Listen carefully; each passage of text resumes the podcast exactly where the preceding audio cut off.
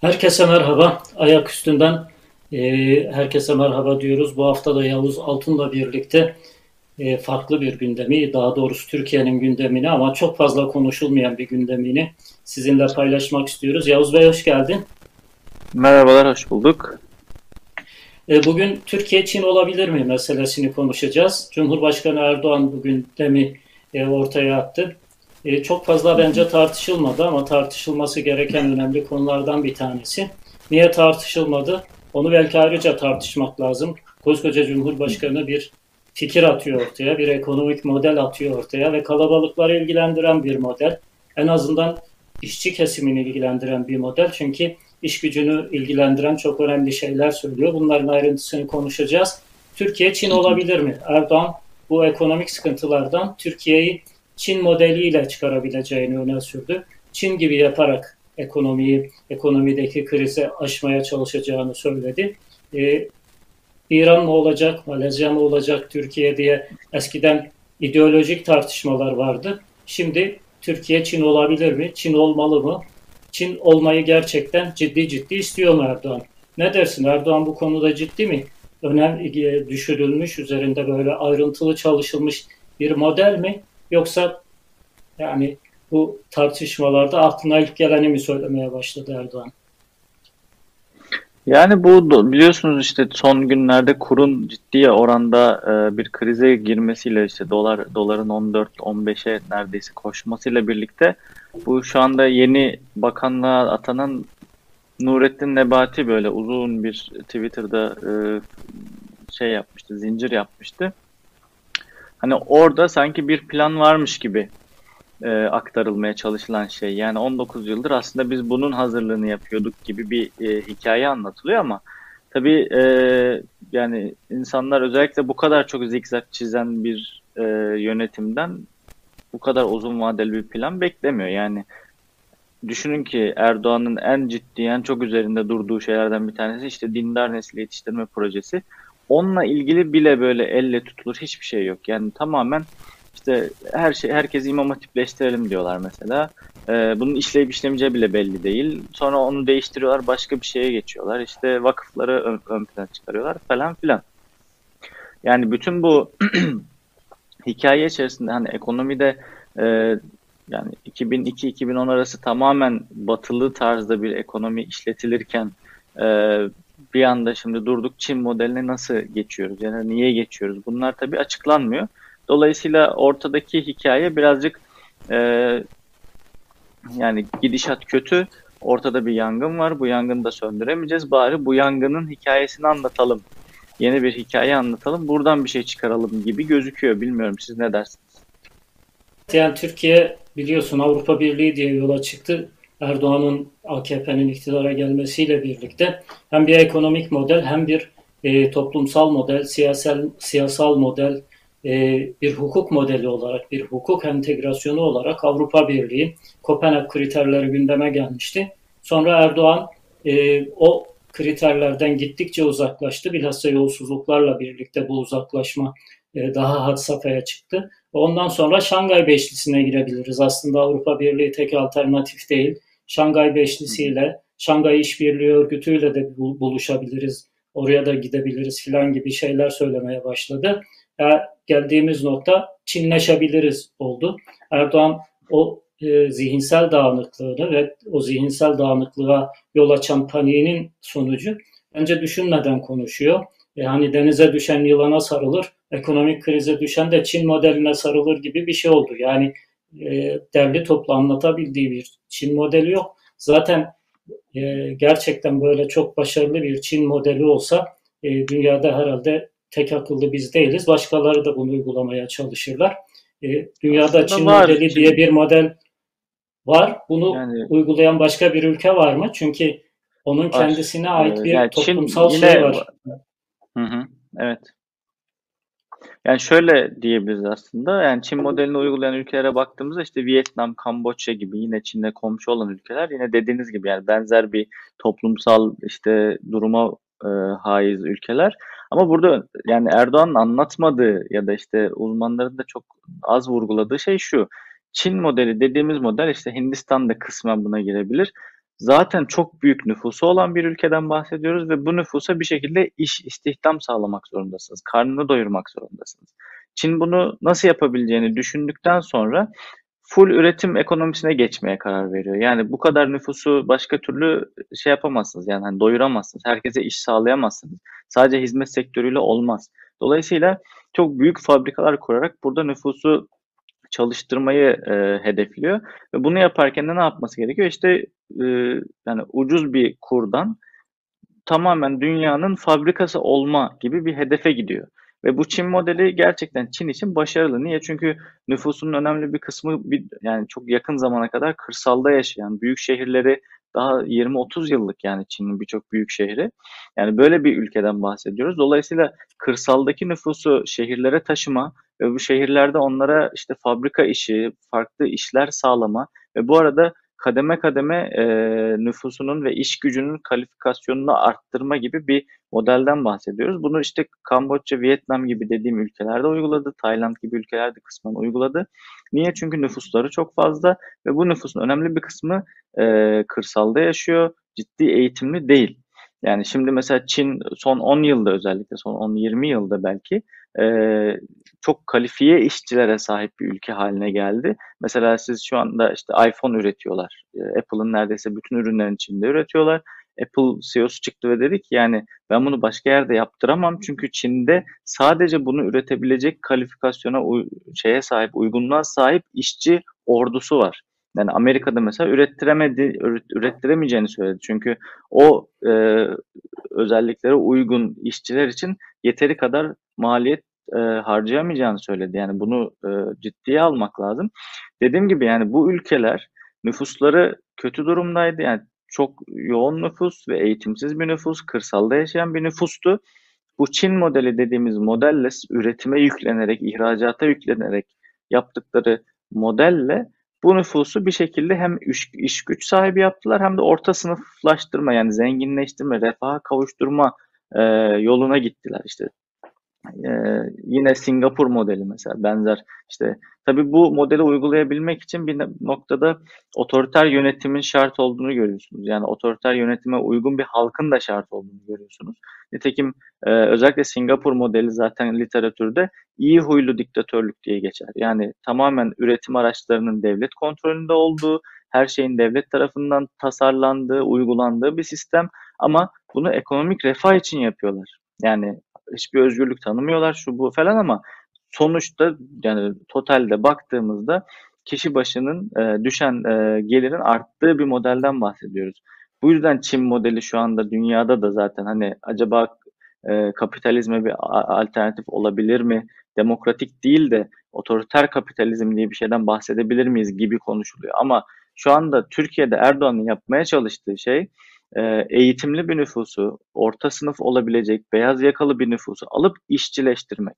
Yani geriye götürüyor. Tamamen Türkiye'deki bütün her şeyi, e, bütün ekonomik modeli de dahil olmak üzere geriye götürüyor. Yüksek teknoloji üretebilecek bir ülkeyi şu anda en başa yani Çin'in 30 yıl öncesine götürmeye çalışıyor. Yani Çin bu yüksek teknoloji üretme hikayelerine son belki 15-20 yılda ulaştı.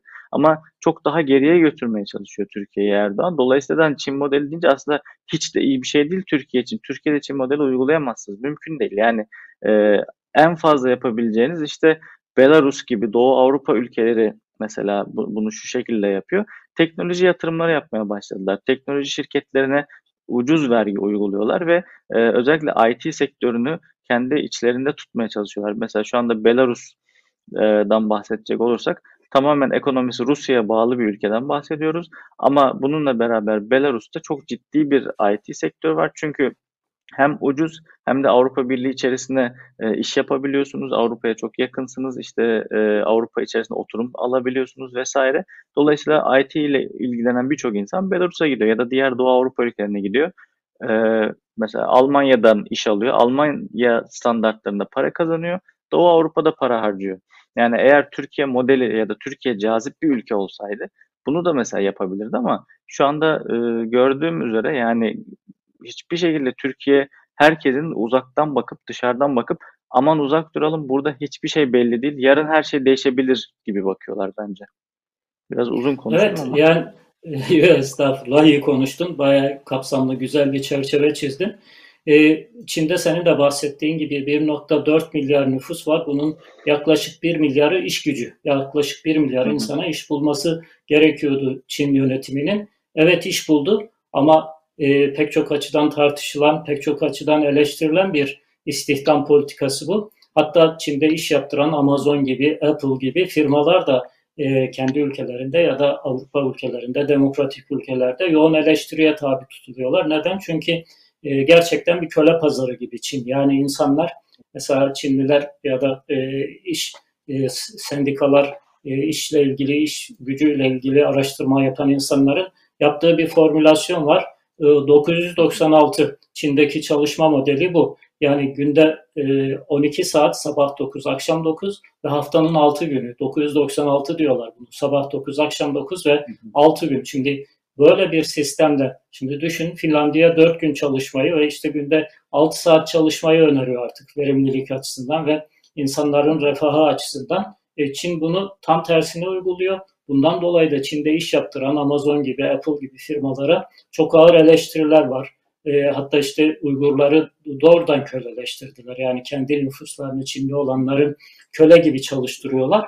E, bunun yanında yüz milyonlarca 200 e, milyona yakın Uygur nüfusu var. 250 milyon Uygur nüfusu var. Bunun 10 milyonlarcasını e, tamamen köle haline getirip çalışma kamplarına e, topladılar. Böyle bir ülke, böyle bir ülkenin böyle bir ülkeyle ne rekabet edebilirsiniz ne de Türkiye gibi iyi kötü bir demokratikleşme, iyi kötü bir e, Avrupa Birliği tecrübesi, iyi kötü bir refah seviyesi yakalamış bir ülkeyi e, bir köle pazarına dönüştüremezsiniz. İsteseniz de dönüştüremezsiniz.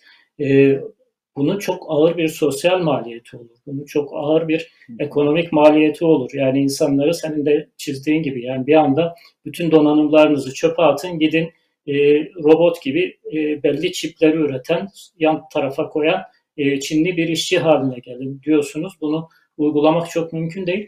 E, yani bu en fazla iş gücünü ilgilendiren bir konu ama Türkiye'de sendikalardan hiçbir ses duymadık. Sendikalar Cumhurbaşkanlığı ciddiye mi almıyorlar?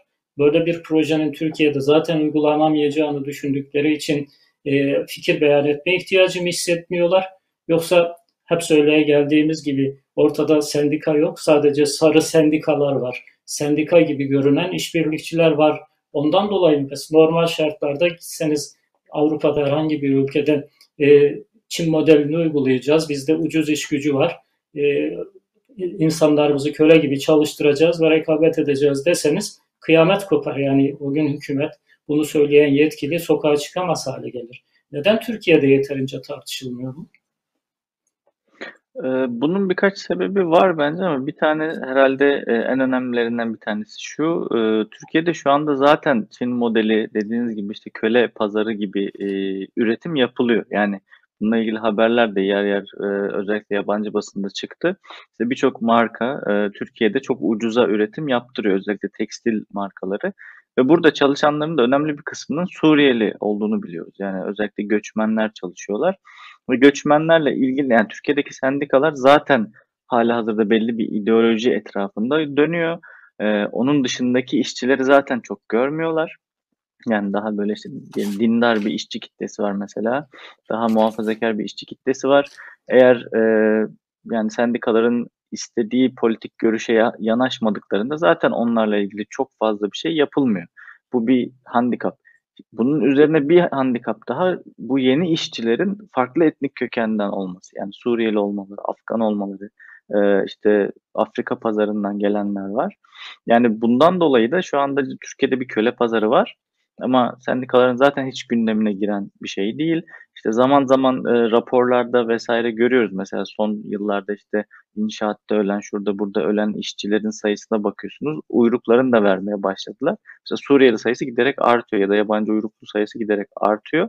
E, bundan dolayı bence çok da e, henüz gözükmüyor ama ilerleyen dönemde Türkler de bu şekilde çalıştırılmak istenecek. E, bu şekilde e, zaten hali hazırda işte işçinin maaşını düşünün. Asgari ücreti yükseltmeyi planlıyor mesela hükümet. Asgari ücreti yükselttiği haliyle bile mevcut enflasyonda çok da geçinilebilecek bir durum oluşmayacak ve ülkenin de yüzde kırkının asgari ücretle çalıştığını e, düşündüğümüzde e, Türkiye zaten hali hazırda bir anlamda e, köle pazarı ama şu anda muhalefetin ya da işte genel olarak bütün Türkiye'deki her şeyin Erdoğan'a kilitlenmesi, herkesin sadece Erdoğan'ı konuşuyor olması ve tamamen Erdoğan üzerinden yani Erdoğan devireceğiz her şey güllük gülistanlık olacak gibi bir e, muhalefet biçimi e, satılıyor olması bütün bunları konuşmayı da engelliyor zaten. Yani herkes tamam Erdoğan gitsin bakarız modunda ama yani şu anda çok ciddi anlamda e, kalıcı hasarlar veriyor. Bu hasarlarla Erdoğan gidince e, hemen hesaplaşılabilecek mi? Çok da bilmiyorum, zannetmiyorum. Evet yani e, ben Erdoğan'ın kafasındaki modelin e, Çin modelinden daha fazla Bangladeş modeli olabileceğini düşünüyorum. Çünkü Çin modeli aslında biraz önce konuştuk. Evet iş gücüne yaslanan bir model ama bir aşama sonra bilhassa son 10-15 yıl içerisinde müthiş teknoloji yatırımları yaptılar. Arge'ye müthiş paralar ayırdılar ve Çin bir taraftan da teknoloji üstü haline gelmeye başladı. Yani sadece ucuz iş gücünü dünyaya pazarlamakla kalmadı. Ee, çok önemli eğitim yatırımları yaptı. Mesela Çin'in ilk e, 20'de 2 tane yanlış hatırlamıyorsam üniversitesi var. İlk yüzde 6 tane Çin'in var, 3 tane de Hong Kong'un var. Hong Kong da aslında artık Çin olarak sayılması gerekiyor belki. Bunu da saydığınız zaman ilk yüzde neredeyse 10 tane üniversitesi var. Yani ilk yüzde, ilk iki yüzde bile üniversitesi olmayan bir ülke olarak Çin'le sadece köle pazarında belki rekabet edebiliriz. Oraya da sayımız yetmiyor. Yani 80 milyonun tamamını köleye dönüştürseler Çin'deki iş gücünün %10'una ancak tekabül ediyor. Yani o %10'u bile değil. 930 milyon e, işçi var Çin'de. Böyle bir şeyde baktığınız zaman yani Türkiye'nin gerçekten Çin modelini modellemek istiyorsa Çin'i bir model olarak önüne koyup e, ona göre bir kalkınma projesi hazırlaması gerekiyor. Sen başta ARGE'ye yatırım yapması lazım.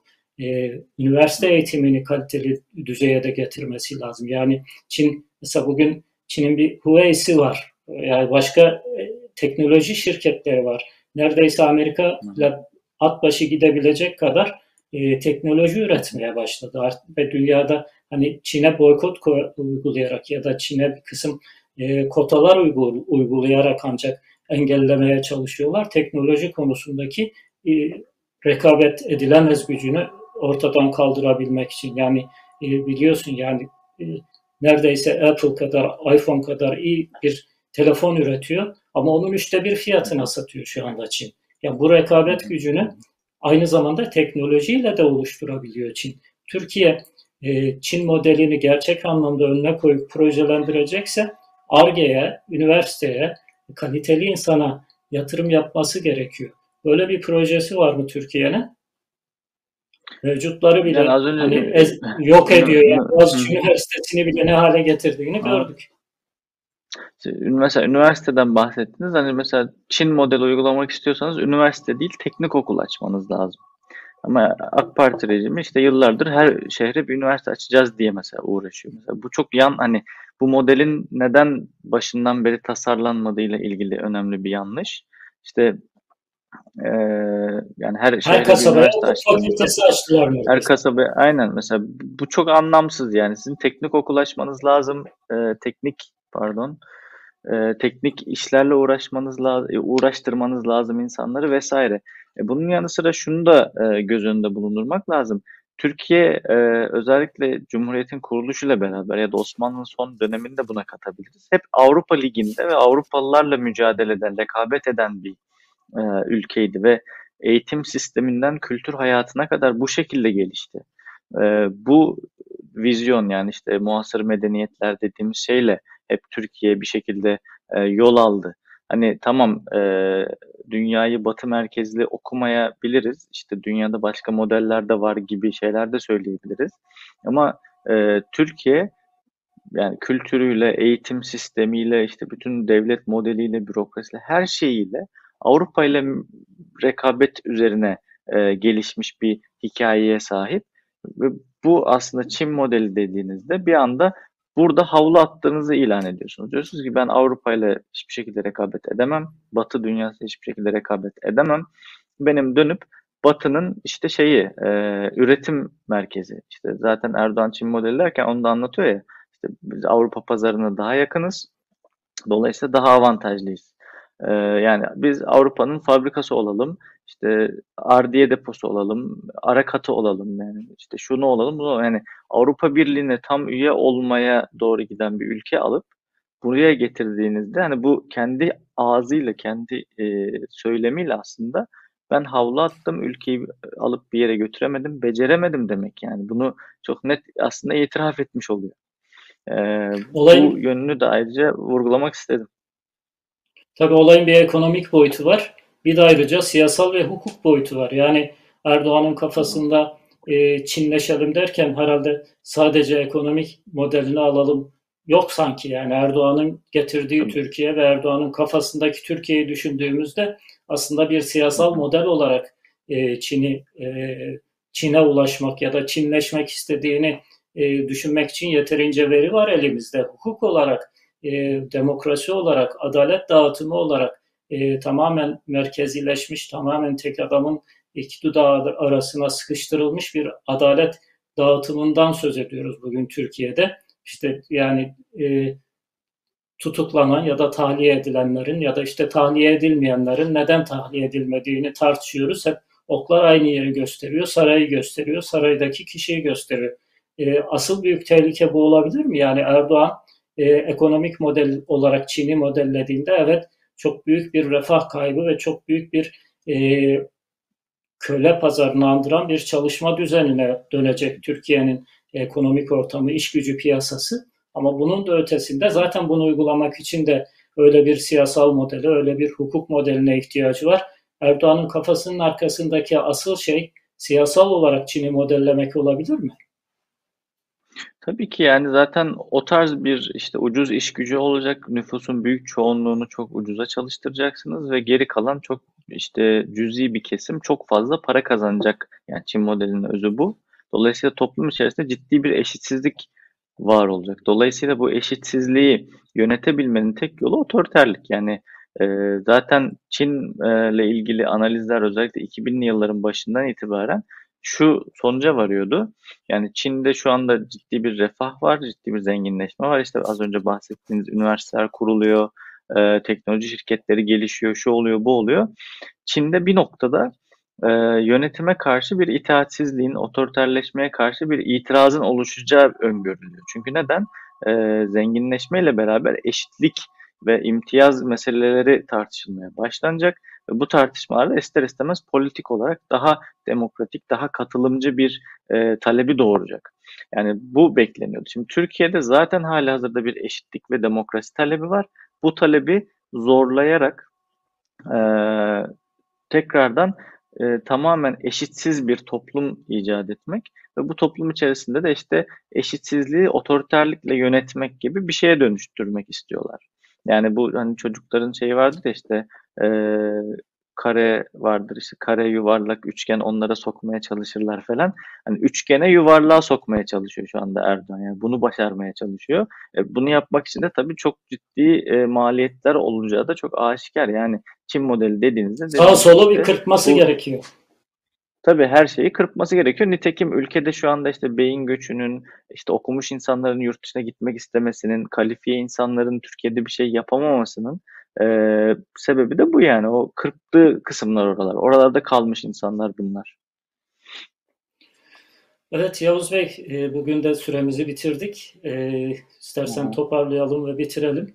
E, ekleyeceğin bir şey varsa ekleyelim, yoksa izin isteyelim izleyicilerimizden. Allah yardımcısı olsun diyorum Türkiye'deki insanların. Başka evet, bir şey aynen öyle herhalde. Ya bu son cümle aslında her şeyi özetliyor. Yani hem ekonomik olarak hem siyasal ve hukuksal olarak e, gerçekten böyle bir duaya ihtiyacımız vardı. Sevgili izleyiciler, hı hı. bizi izlediğiniz için teşekkür ediyoruz. E, önümüzdeki hafta yine başka bir ayaküstü programında buluşmak üzere. E, bu arada hemen hatırlatalım. Her zaman yaptığımız gibi bu hatırlatmayı. Lütfen kanalımıza abone olun ve lütfen bildirimleri açın. Size daha kolay ve daha hızlı bir biçimde ulaşabilelim. Tekrar teşekkürler.